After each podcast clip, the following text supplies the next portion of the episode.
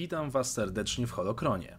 Na wstępie pragnę podziękować moim patronom, którzy dzielnie wspierają serię oraz udzielają się w naszej grupie na Facebooku. Jeżeli także chcesz dołączyć do ich grona, odwiedź mój profil na serwisie patronite kropka p l. Link jest w opisie. A teraz przejdźmy do odcinka, na który wielu z Was czekało, czyli wszystko, co musicie wiedzieć o Yuuzhan Vong. Nim jednak przejdziemy do dokładnego opisu samej rasy, ich biologii, systemu kastowego czy religii, poznajmy historię ich odwiedzin w dobrze nam znanej galaktyce. Oryginalnie pochodzili z tropikalnej planety Yuuzhan'tar, co w wolnym tłumaczeniu oznacza życzenie bogów. Planetę niegdyś otaczał wielki pas asteroid, jednak to wszystko jest już wspomnieniem, gdyż ich domostwo zostało zniszczone na tysiące lat przed tym, jak zawitali u progu naszej fantastycznej galaktyki. Jednakże to właśnie tam, na żyjącej planecie, miał mieszkać Yun-Yuuzhan, stwórca całej rasy, jeden z licznych bogów, ale o tym trochę później. Niewiele wiadomo o samych początkach rasy. U zarania dziejów żyli jako symbioty na swoim ojczystym świecie i, co ciekawe, byli wtedy wrażliwi na moc. Ich technologia, tak samo jak i później, była całkowicie organiczna. Niestety ich cywilizacja nie miała szans na pokojowy rozkwit. Padli ofiarą ogromnego galaktycznego konfliktu między dwoma cywilizacjami droidów zwanych Silentium oraz Abominor. Wojna sprawiła, że Yuuzhan Vongowie stali się wyjątkowo brutalnymi i lubującymi się w rzezi wojownikami, dla których wojna stała się ich nową filozofią. Zdołali rozbić obie armie droidów i zmusić je do opuszczenia galaktyki. Niedługo potem sami ruszyli na wielką krucjatę, której celem było oczyszczenie każdego świata z jakiejkolwiek mechanicznej technologii. Podbili znaczną część własnej galaktyki, mordując lub zniewalając inne rasy. Między innymi ich ofiarą padli gadopodobni Hazrachowie, którzy od teraz służyli Wongom jako niewolnicze mięso armatnie. Wraz ze zdobywaniem kolejnych terytoriów różne domeny, czyli klany czy też rodziny, zaczynały walczyć między sobą, a konflikt ten zwany jest jako Wojna Kremlewiańska i jest pochodną wspomnianego wcześniej konfliktu silentyjsko-abominoryjskiego. W wyniku wojny domowej duża część galaktyki została zniszczona, w tym ich ojczysta planeta Yuuzhan'tar. Konflikt wyłonił dwóch najpotężniejszych graczy, czyli tzw. mistrzów wojennych, zwanych jako Steng oraz Yoganda. Drugi z nich zabił w końcu pierwszego, a w jego ojczystą planetę cisnął całym księżycem, korzystając z ogromnego Dovin Basala, organizmu wyhodowanego przez mistrzów przemian, który służył do napędzania statków. Mimo przelewu krwi, rasa ostatecznie zjednoczyła się pod wspólnym sztandarem Yoganda, który stał się teraz najwyższym lordem. Ich galaktyka była jednak martwa, podobnie jak ich ojczysta planeta, która przed śmiercią jednak zdołała wysłać w międzygalaktyczną pustkę swoje nasiono, które niedługo potem stało się kolejną żywą planetą, zwaną jako Zonama Sekot. Jednakże Yuuzhan'tar był łącznikiem całej rasy z mocą, a gdy planety zabrakło, Vongowie zostali odcięci od mocy, co sprawiło im ogromny ból, który z czasem także stał się częścią ich filozofii. Nie pozostało im nic innego, jak ruszyć na podbój nowych galaktyk, wpierw podróżując setki, o ile nie tysiące lat przez wspomnianą międzygalaktyczną pustkę zimnej przestrzeni kosmicznej. W okolicach trzy tysiące dziewięćset dziewięćdziesiątego siódmego roku przed bitwą o Yavin, czyli mniej więcej wtedy, gdy Exar Kun zostaje mrocznym lordem Sith, do naszej galaktyki zawitała pierwsza silitańska sonda, a kilkadziesiąt lat później w dzikiej przestrzeni zawitał pierwszy zwiadowca Wongów.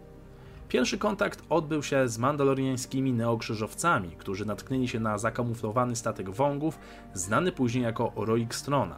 Statek Mandalorian został ciężko ostrzelany, a broń Wongów topiła mandaloriańskie żelazo niczym wosk. To spotkanie nazywano było później pierwszym kontaktem. Setki lat później, między rokiem dwieście dwadzieścia dziewięć a osiemdziesiątym dziewiątym przed bitwą o Yavin, Zonama Sekot, żywa planeta, przybyła do szczeliny Gardai. W międzyczasie jeden z Wongów dostał się do niewoli i brał udział w walkach gladiatorów, gdzie został mistrzem, aż trafił na pewnego zabraka, będącego na tajnej misji, który to wziął udział w walce i zabił Wonga po wyjątkowo trudnym pojedynku. Lata mijały, a pojedynczy Wongowie pojawiali się w galaktyce i zwani byli jako odlegli outsiderzy. Wongowie odnaleźli w końcu swój nowy, zbiegły dom w postaci Zonamy Sekot. Żyjąca planeta jednakże nie zamierzała przyjąć swoich brutalnych przodków i wymordowała tych, którzy rozpoczęli kolonizację. Wongowie przez kolejne dwa lata bombardowali planetę, aż do przybycia tajemniczego rycerza Jedi imieniem Vergere. Przekonała ona Wongów, by zostawili planetę w spokoju, w zamian zaś ona zacznie podróżować z nowo poznaną rasą. Zniknięciem rycerza interesował się zresztą później sam Obi-Wan oraz jego padawan.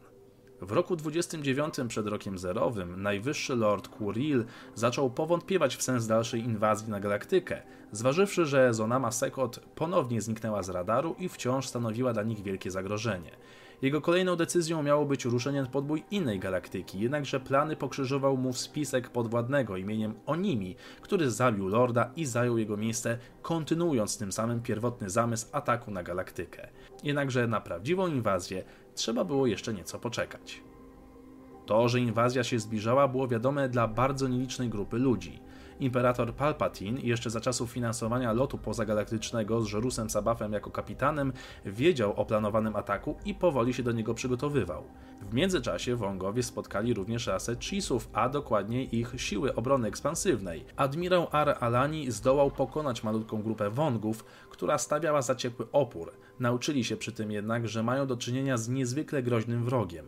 Natomiast kolejni szpiedzy Wongów byli obecni w galaktyce już za czasów wojen klonów.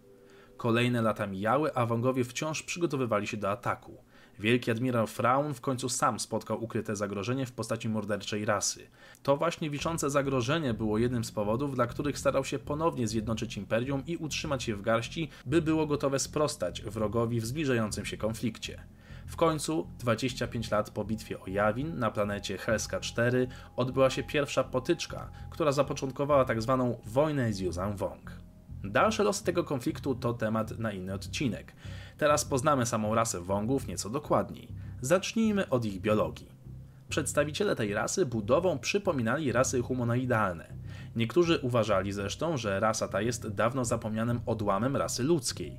Różnice biologiczne były jednak dość duże, między innymi Wongowie nie posiadali nerek. Byli do tego bardzo wysocy i postawni, co było najpewniej wynikiem hodowli selektywnej. Ponadto Wongowie żyli od dwóch do trzech razy dłużej niż przeciętny człowiek. Ich głowy cechowały się charakterystycznymi czołami przypominającymi grzbiet. Niektórzy mieli także spiczaste uszy, gdy z kolei inni nie mieli uszu w ogóle. Nie wiadomo jednak, czy to za sprawą rytualnego okaleczania, czy też genetycznych uwarunkowań. Ich nosy były malutkie, jakby wbite do środka, przez co ich twarze przypominały czaszki. Najczęściej mieli czarne włosy, jednakże mieli ich o wiele mniej niż ludzie, a zdecydowana większość z nich całkowicie się z nich goliła. Niektórzy pod oczami mieli malutkie niebieskie znamiona, które uważane były za oznakę piękna. Pełniły także rolę, pokazując stan emocjonalny danego osobnika, gdyż mimika Wongów nie była w stanie ich wyrazić. Kolor skóry był przeważnie szary oraz żółty, natomiast krew miała kolor głębokiej czerni. System nerwowy Wongów był wyjątkowo wrażliwy oraz nastawiony na odczuwanie bólu. Ich tkanki także różniły się od ludzkich. Jednakże chyba najważniejszą ich cechą biologiczną była nieobecność w mocy, z czego doskonale zdawali sobie sprawę. Nie mogli być również poddawani działaniu mocy skierowanej bezpośrednio na nich. Nawet potężne ataki kinetyczne, które normalnie powaliłyby cały budynek, sprawiały, że Yuuzhan Vong jedynie stawał w miejscu, by po chwili dalej zaatakować. Jedyne moce, które zdawały się mieć bezpośredni wpływ na Wongów, to moce błyskawic dostępne Sithom oraz tzw. siatka mocy, również będąca umiejętnością Sithów, która pętała włóknami ciemnej strony mocy swoją ofiarę.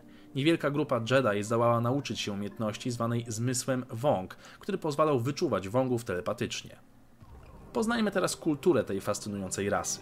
Głównym punktem ich wiary czy filozofii było składanie wszelakiej maści ofiar na ołtarzach ich bogów.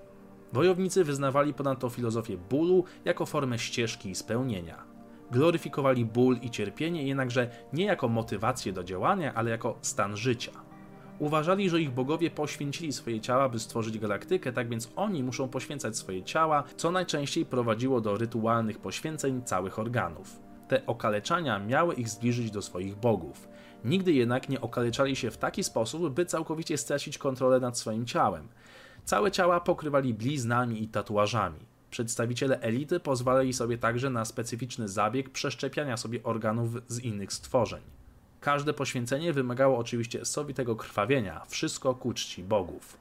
Podczas tzw. ceremonii eskalacji przeszczepiano wspomniane części ciała, by zyskać niekiedy nowe możliwości. Stworzenia spokrewnione z tzw. implanterami przeszczepiały nowe organy, a gdy operacja się udawała, przedstawiciel Wongów zyskiwał nową rangę. Jeżeli jednak nowa część się nie przyjmowała, albo skutkowało to śmiercią, albo wykluczeniem do tzw. kasty zhańbionych. Rodzina jako komórka społeczna odgrywała dużą rolę. Rodziny, nazywane jak wiemy domenami, wciąż między sobą rywalizowały, w strukturach każdej z nich obowiązywał dodatkowo system kastowy, o którym nieco później.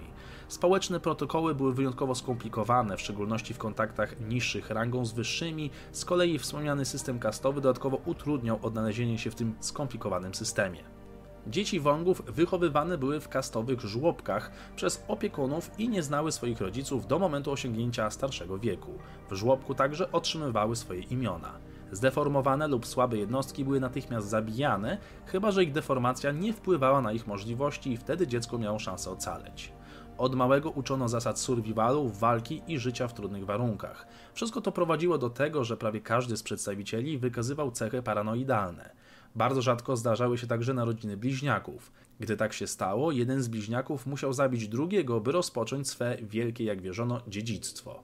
Zmarłych najczęściej po prostu rozczłonkowywano, by każdą część złożyć w ofierze bogom.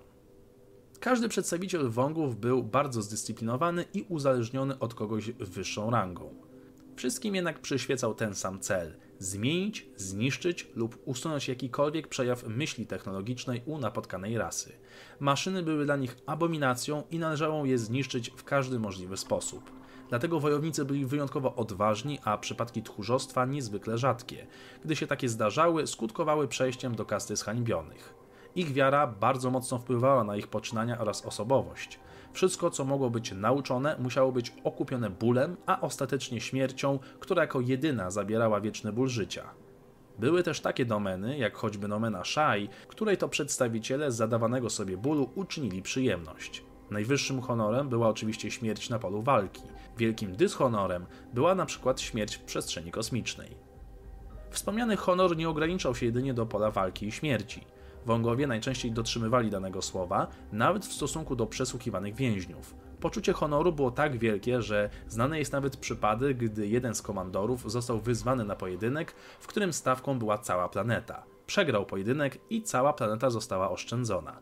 Podobnie jak u łukich, istniał także dług życia, zwany uszrok. Jeżeli natomiast chodzi o pożywienie, Yuuzhanie nie przykładali wielkiej wagi do kulinariów i nie odnajdywali w jedzeniu przyjemności. Psychologia Wongów opierała się głównie na agresji podkręcanej przez kolejne ataki i wojny. I choć byli wrogami niezwykle zaciętymi, ich agresja sprawiała, że byli też mocno przewidywalni.